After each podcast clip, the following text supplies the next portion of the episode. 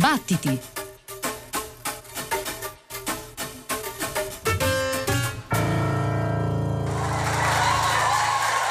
Thank you.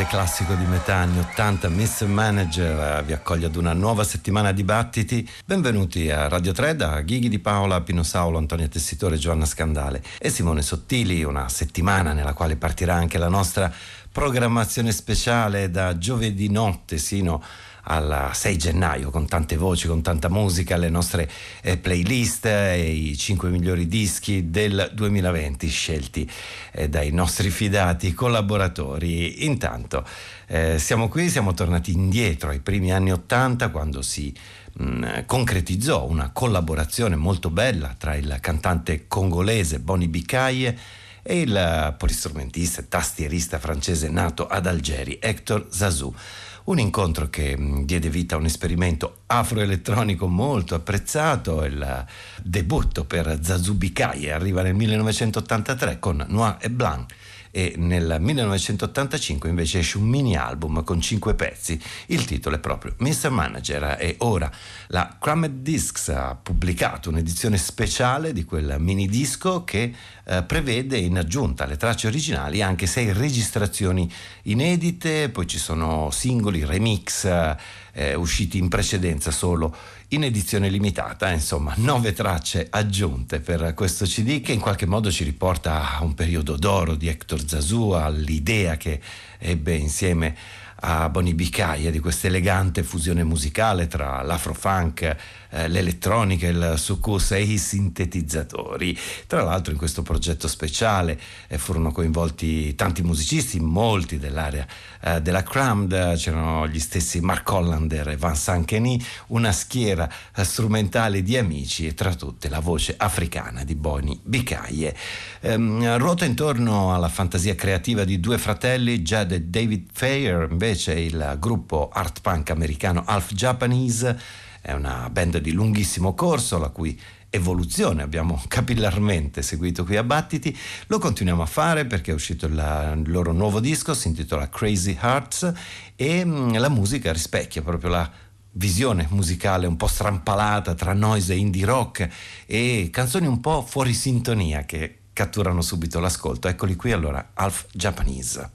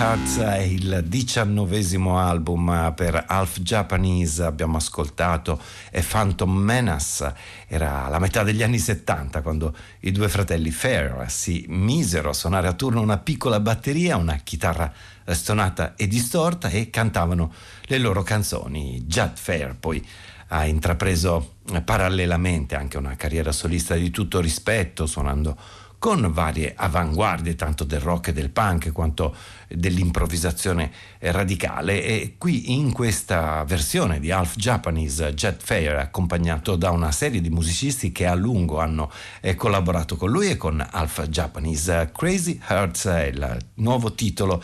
della eh, band americana. Una musica trasversale e flessibile che arriva anche dal prossimo ascolto. Eh, ci trasferiamo in Francia a Nancy dove c'è un collettivo di artisti che mh, mm, si riunisce attorno alla sigla Les Bazardiers eh, che è anche un'etichetta discografica, un luogo di incontro per una comunità di musicisti, dove è nato anche il curioso quartetto che si chiama Shooting Chestnuts. E anche per loro è uscito un nuovo disco, il loro secondo, si intitola Nani Nani e si ispira al lungo tour che la band ha fatto qualche tempo fa in eh, Giappone. La formazione prevede basso, batteria, sassofono tenore, Wurlitzer e in alcuni casi, come in questo, la voce Les Herbes de Mire Shooting Chestnuts.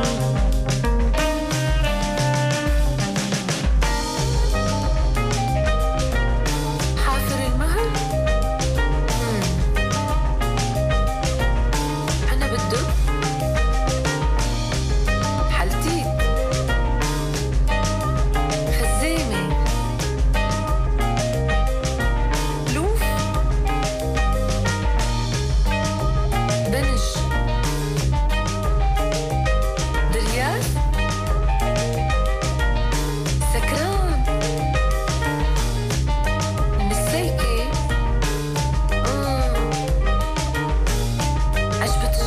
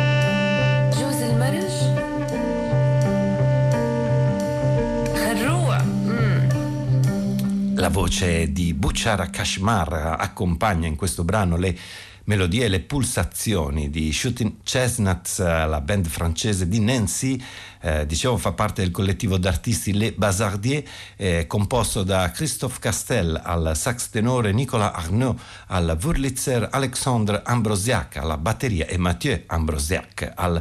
basso, Nani Nani, il loro secondo album, eh, una band che rivendica influenze che vanno da Bjork a Steve Coleman, dai Sonic Youth ai Soft Cell, sino allo Shabi, la musica tradizionale del Marocco. Il prossimo ascolto ci porta invece dalle parti di tre improvvisatori di lungo corso della scena free londinese, sono il sassofonista Adrian Northover, eh, lo ricordiamo in tanti progetti come nei uh, The Remote Viewers, il violoncellista è Marcio Mattos, anche della Tony Oxley Celebration Orchestra, e la cantante, la vocalista è Marilza Govea. Eh, suonano con questo trio da diversi anni, anche sotto la sigla MAM, e ora è uscito il loro nuovo album, si intitola Casuala e raccoglie due registrazioni effettuate in studio e tre dal vivo, sempre a Londra. Eh, il trio ha l'esperienza, la conoscenza della musica improvvisata, la loro unica partitura vera consiste semplicemente nell'ascolto attivo dei compagni di musica, così da avere una piena libertà di improvvisare, di immaginare all'istante eh, dei suoni. Mm, per questa notte abbiamo scelto un brano registrato dal vivo all'Eclectic di Londra, era il 17 ottobre dello scorso anno. Il titolo è Sea of Clouds, eh, c'è il violoncello e l'elettronica di Marcio Mattos, i sassofoni alto e soprano di Adrian Northover e la voce di Marilza Guvea.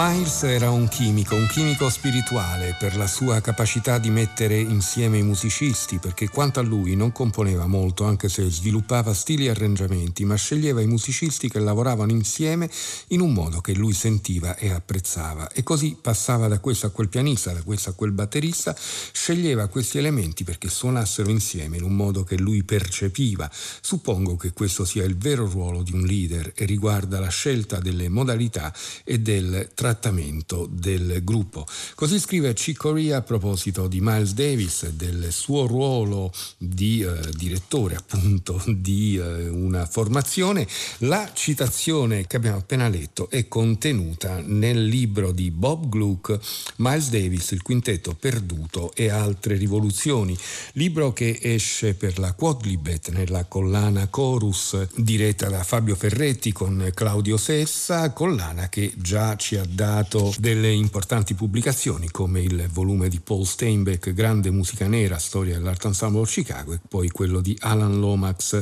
Mr. Jelly Roll su Jelly Roll Morton. La collana torna quindi in libreria con questo volume c'è la prefazione di Claudio Sessa eh, che esordisce così questo non è un libro su Miles Davis, di libri sul grande to- trombettista ce ne sono parecchi, ma questo non è un libro su Davis, questo è un libro che narra come una specifica, magnifica, rivoluzionaria stagione musicale di Miles Davis sia stata inestricabilmente connessa con il periodo storico nel quale era immersa. L'argomento della trattazione di questo libro è proprio quel momento particolare alla fine degli anni 60, mentre il gruppo storico con Wayne Shorter, Herbie Hancock, Ron Carter e Tony Williams stava lentamente riconfigurando, si continua Sessa, Davis per qualche tempo volle documentare su disco dei veri e propri progetti speciali che avrebbero trasformato in modo clamoroso l'idea stessa di album jazzistico, in particolare i lavori in studio in A Silent Way, Beaches Brew e A Tribute to Jack Johnson. In questo modo non ebbe mai l'occasione di portare in studio di incisioni il nuovo gruppo stabile che al leader e a Wayne Shorter ora affiancava Chick Corea, Dave Holland e Jack DeJohnette. Anni dopo questa formazione sarebbe stata ricordata come il quintetto perduto, anche se poi è diventato un sestetto e anche un settetto con l'inserimento di Ayrton Moreira e Keith Jarrett.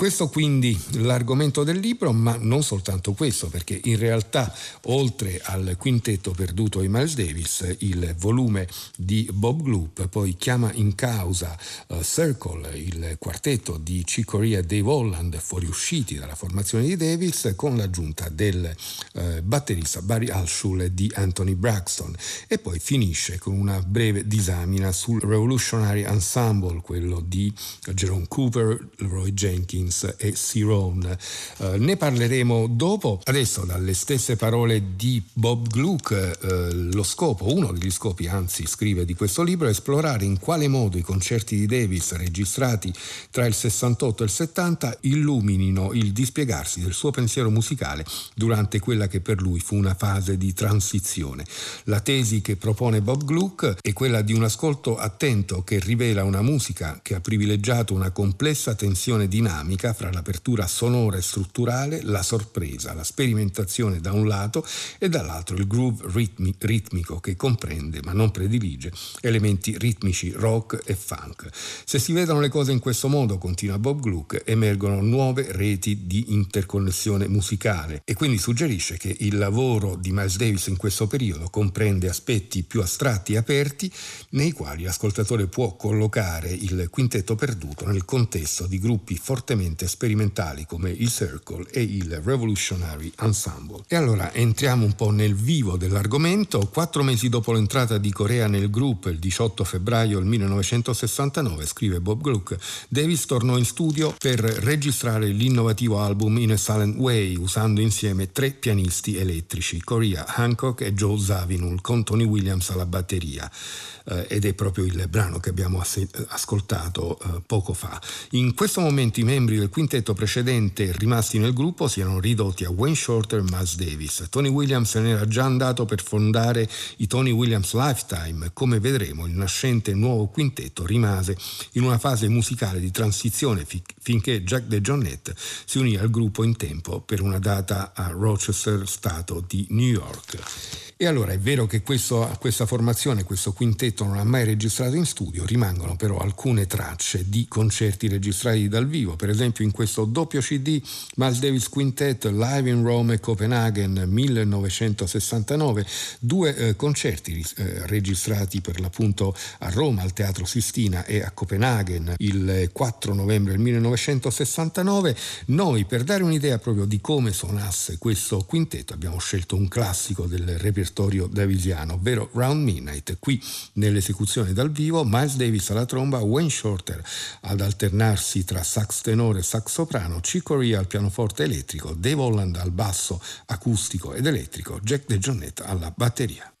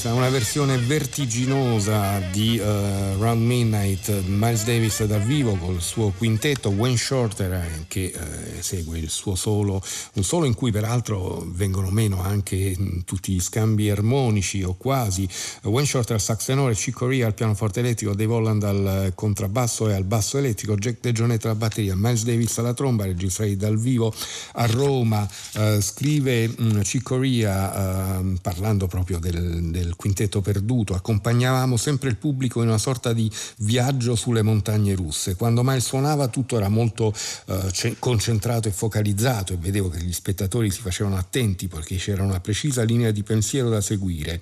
Eh, il pubblico entrava nella cosa, poi lui smetteva di suonare e tutto esplodeva. Gli ascoltatori restavano spiazzati e non capivano. E effettivamente grande era la libertà d'azione che Miles Davis concedeva ai suoi comprimari, ai musicisti che chiamava, eh, lasciandoli molto spesso proprio eh, andare via in maniera selvaggia quasi e richiamandoli all'ordine di tanto in tanto. Bob Glucker riporta infatti proprio questa citazione di Miles Davis. A volte sottrai, togli il ritmo e lasci solo il suono giusto. Oppure togli ciò che sei consapevole appartenga a qualcun altro e ne tieni solo il sapore. Io scrivo per il mio gruppo, magari qualcosa che so che Jack è in grado di fare o che Chick è in grado di fare o che vorrebbero fare, ma l'unica cosa che devono veramente fare è andare oltre ciò che pensano di poter fare e devono farlo veloce. Un solista entra quando si sente in questo modo, comunque è lì ed è pagato per farlo. Se la cosa non funziona allora li zittisco, creando ostacoli come le barriere che si mettono sulle strade, ma lo faccio con la tromba, li faccio virare, cambio le direzioni in cui stanno andando. E Dave Holland ricorda per esempio che uh, Miles Davis gli diede questo uh, segnale di realismo, uh, racconta Dave Holland, dopo un anno nel gruppo cominciai a sentirmi come se avessi potuto fare quello che volevo. Credo che cominciai a prendermi un po' troppe libertà per essere un contrabbassista. Così Miles venne da me alla fine di un concerto e mi disse semplicemente lo sai vero di essere un contrabbassista? Questo mi diede un bel segnale di realismo. Quell'intervento lo spinse a riflettere su come mantenere il controllo del contrabbasso, su come liberarlo un po' in modo che potesse avere un ruolo più aperto e più interattivo con il gruppo. Abbiamo detto che in quegli anni Davis eh, aveva effettuato anche una serie di registrazioni, registrazioni che per lui erano un banco di prova, un terreno di sperimentazione aperto. Ogni registrazione era differente dall'altra. Alcuni di questi brani entravano poi nel repertorio del gruppo e per esempio in questo stesso concerto eh, di Roma, ma anche nel concerto di Copenaghen, c'è eh, proprio un, una traccia che è uno dei punti di forza di Bitches Brew, anzi ce ne sono più di una evidentemente. Comunque quella di cui noi ascoltiamo un frammento in questa registrazione dal vivo, Miles Davis alla testa del suo quintetto perduto, come detto, è Miles Runs the Voodoo Down.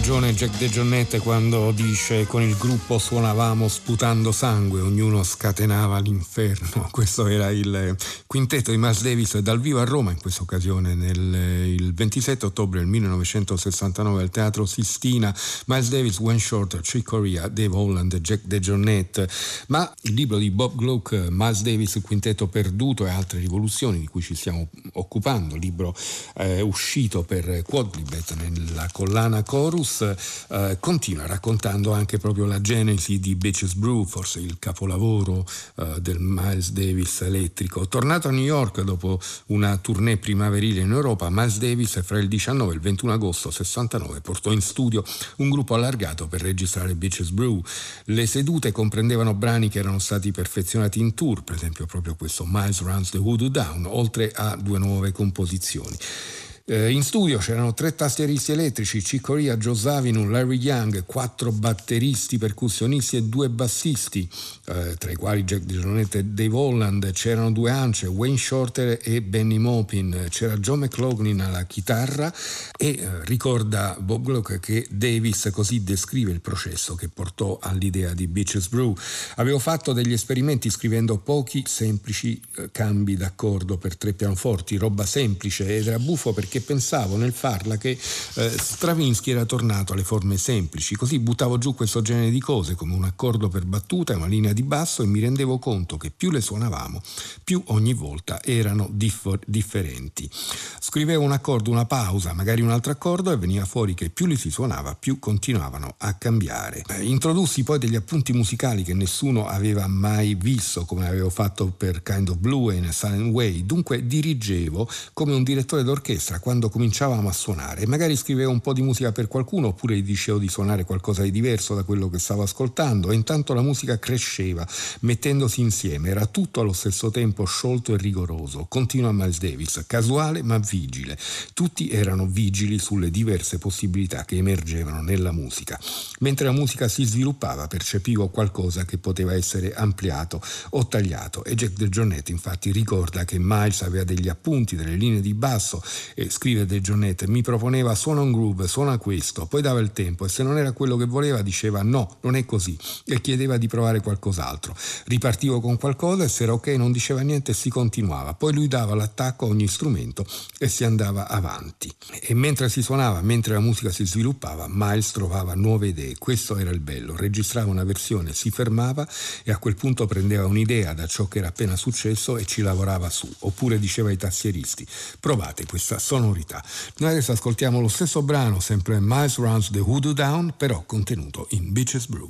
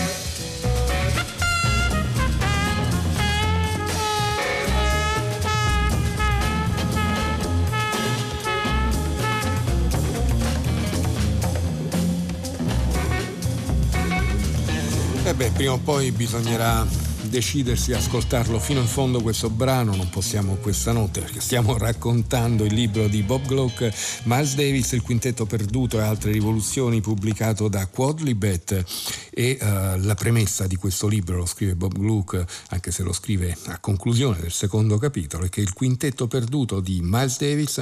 e ciò che esso divenne ampliando la formazione non lavorava in una realtà isolata. Esso abbracciò sempre più i mondi del jazz, del rock e del funky, ma non rimase entro i loro confini. I suoi membri erano molto attenti ai loro predecessori e contemporanei più sperimentali. E poi, mentre il gruppo giungeva all'acme delle sue indagini free ed elettriche, le ricerche di Chicoria e di Dave Holland furono acuite dall'incontro con un loro futuro collaboratore, Anthony Braxton. Anthony Braxton veniva fuori dall'esperienza dell'AAC ACM, dell'Associazione per lo sviluppo dei musicisti eh, creativi di Chicago, quella fondata da Moa Richard Abrams, eh, si era trasferito a, Parigi, aveva avuto modo di suonare in varie occasioni, di costituire il Creative Construction Company con Wadada Leo Smith e con Leroy Jenkins, e poi parleremo di Leroy Jenkins, infatti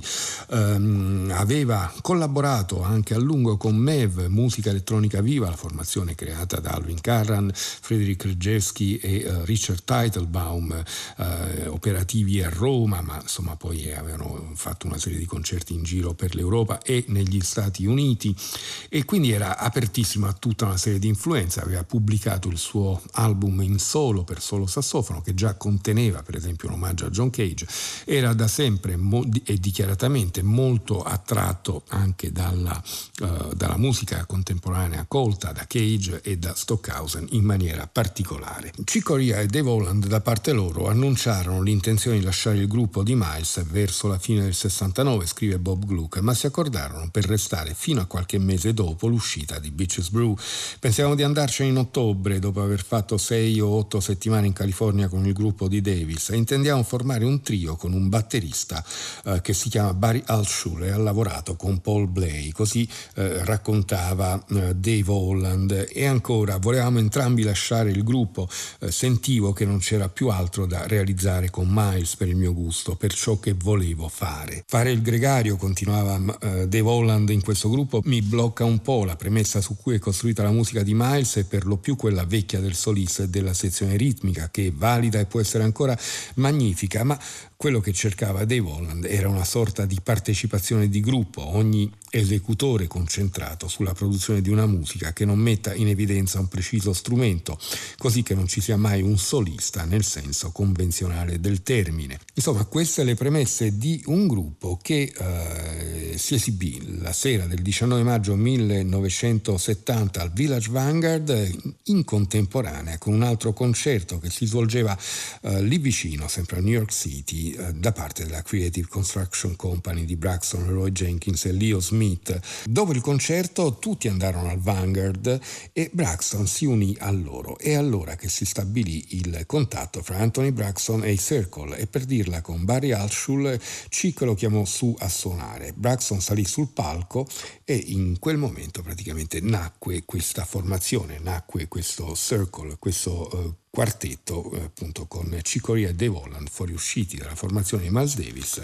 eh, Barry Ashul alla, alla, batteria, un musicista molto molto interessante, aveva collaborato con Paul Blame, ha fatto anche tutta una serie di altre esperienze formative importanti, anche perché era, con, era cresciuto mh, a strettissimo eh, contatto con una serie di musicisti che lo avevano un po' adottato quasi e gli avevano insegnato molte cose. Eh, scrive ancora Bob Gluck, nella storia del gruppo si adottarono presto composizioni scritte, quantomeno come stimoli per sviluppare l'improvvisazione. E nello specifico racconta dei loro concerti, racconta di un brano dal titolo There's No Greater Love, un classico, la canzone di Marty Symes e Aishan Jones, che fu uno dei veicoli preferiti per illustrare con quale flessibilità potesse esprimersi l'esecuzione di uno standard jazz fra ripresa convenzionale, liberi assoli e astrazione altamente testurale. Noi ascoltiamo proprio proprio questo brano, registrato dal vivo a Parigi il 21 eh, febbraio del 1971, è contenuto nell'album dei Circle dal titolo Paris Concert, No Greater Love.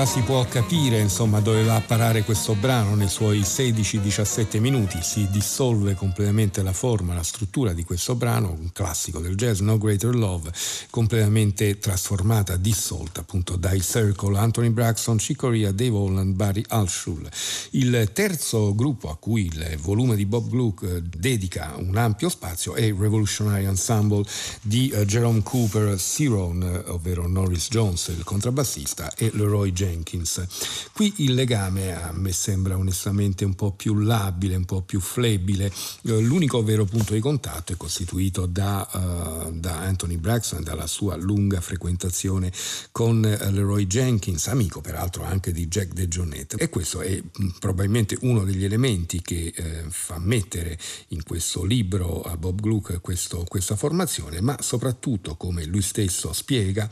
è proprio negli, nello scopo di questo libro, quello di mettere in dubbio la presunta distanza estetica frequentemente osservata tra i primi lavori elettrici di Miles Davis, quello, quelli spesso definiti come jazz rock, e i musicisti legati alla libera improvvisazione, spesso definita free jazz. E continua, da questo punto di vista, ciò che distingue il quintetto perduto di Miles Davis da una musica che viene spesso intesa come un mondo a parte, per esempio quella del Revolutionary Ensemble, non riguarda tanto le idee musicali quanto piuttosto la subcultura e l'economia in cui ciascuno andava a collocarsi e quindi fa una serie di raffronti estetici e di distinzioni economiche e culturali, le dinamiche musicali a confronto per esempio con la smisurata inventiva musicale da parte di tutti i membri delle formazioni, gli slanci individuali la coesione collettiva, lo sviluppo motivico, gli ostinati, il profilo melodico la tessitura come meccanismi strutturali e poi via via passa a, a, a spiegare e a, a raccontare più nel dettaglio come funzionavano questi gruppi.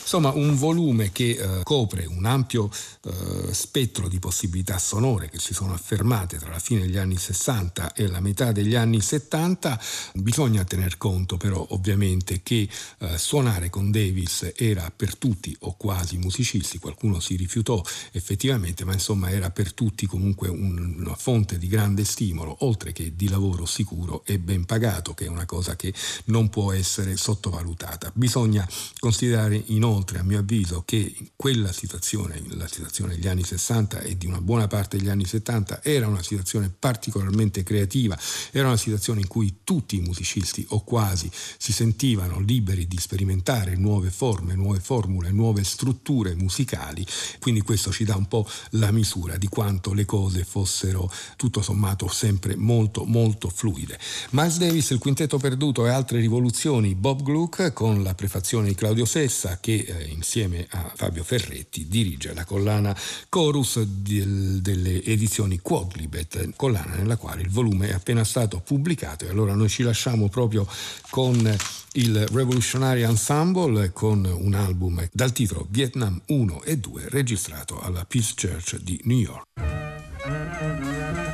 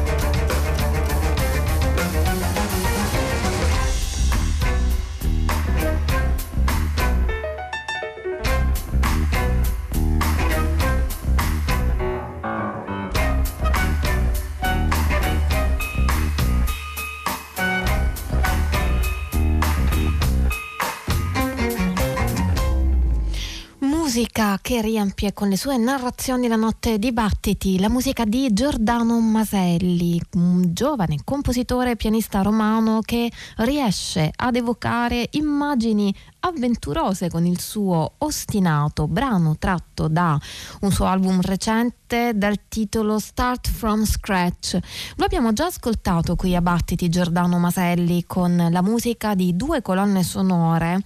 di qualche tempo fa tratte dal film Hubris e dalla commedia Tutto a posto. Questa volta l'album che ascoltiamo non è legato a un film o a una narrazione precostituita, ma Giordano Maselli si esprime in tutta libertà seguendo una narrazione personale e nonostante ciò riesce comunque ad evocare immagini in un percorso creativo, un percorso che parte dall'inizio, start from scratch, come indica il titolo del lavoro e del brano che ascoltiamo adesso, un altro brano tratto da questo album, non prima però di aver ricordato i musicisti che con lui hanno partecipato a questa avventura. Oltre a Giordano Maselli che eh, nell'album suona pianoforte, tastiere, synth e percussioni, ci sono anche Francesco Marini al violoncello, Sergio Mariani al flauto, Fabio Pignatelli, eh, che ricordiamo come il bassista dei Goblin che ha anche prodotto il disco, Fabio Vitiello alla batteria, Ludovico Trombetta alla chitarra e alla chitarra c'è anche Alessandro Di Maio in alcuni brani, Ermanno Ermanno Sebastiano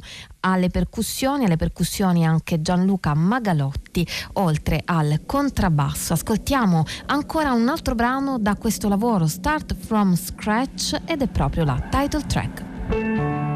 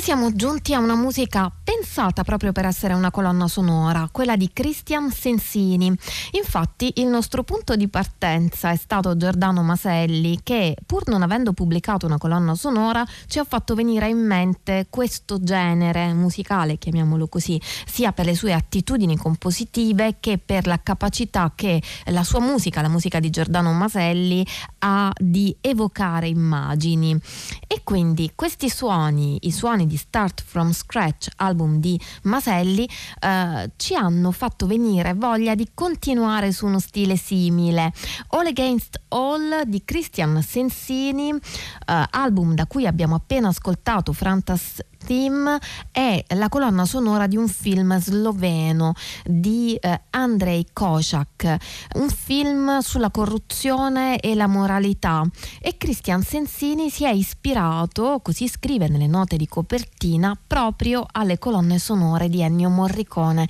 per la composizione delle musiche di questo film, musiche che rappresentano molto bene la colpa e il conflitto molto eh, presenti nelle, nella narrazione, nel racconto di questo film. All Against All, lui è Christian Sensini e il brano che ascoltiamo e che chiude questo album è All the Majors Women.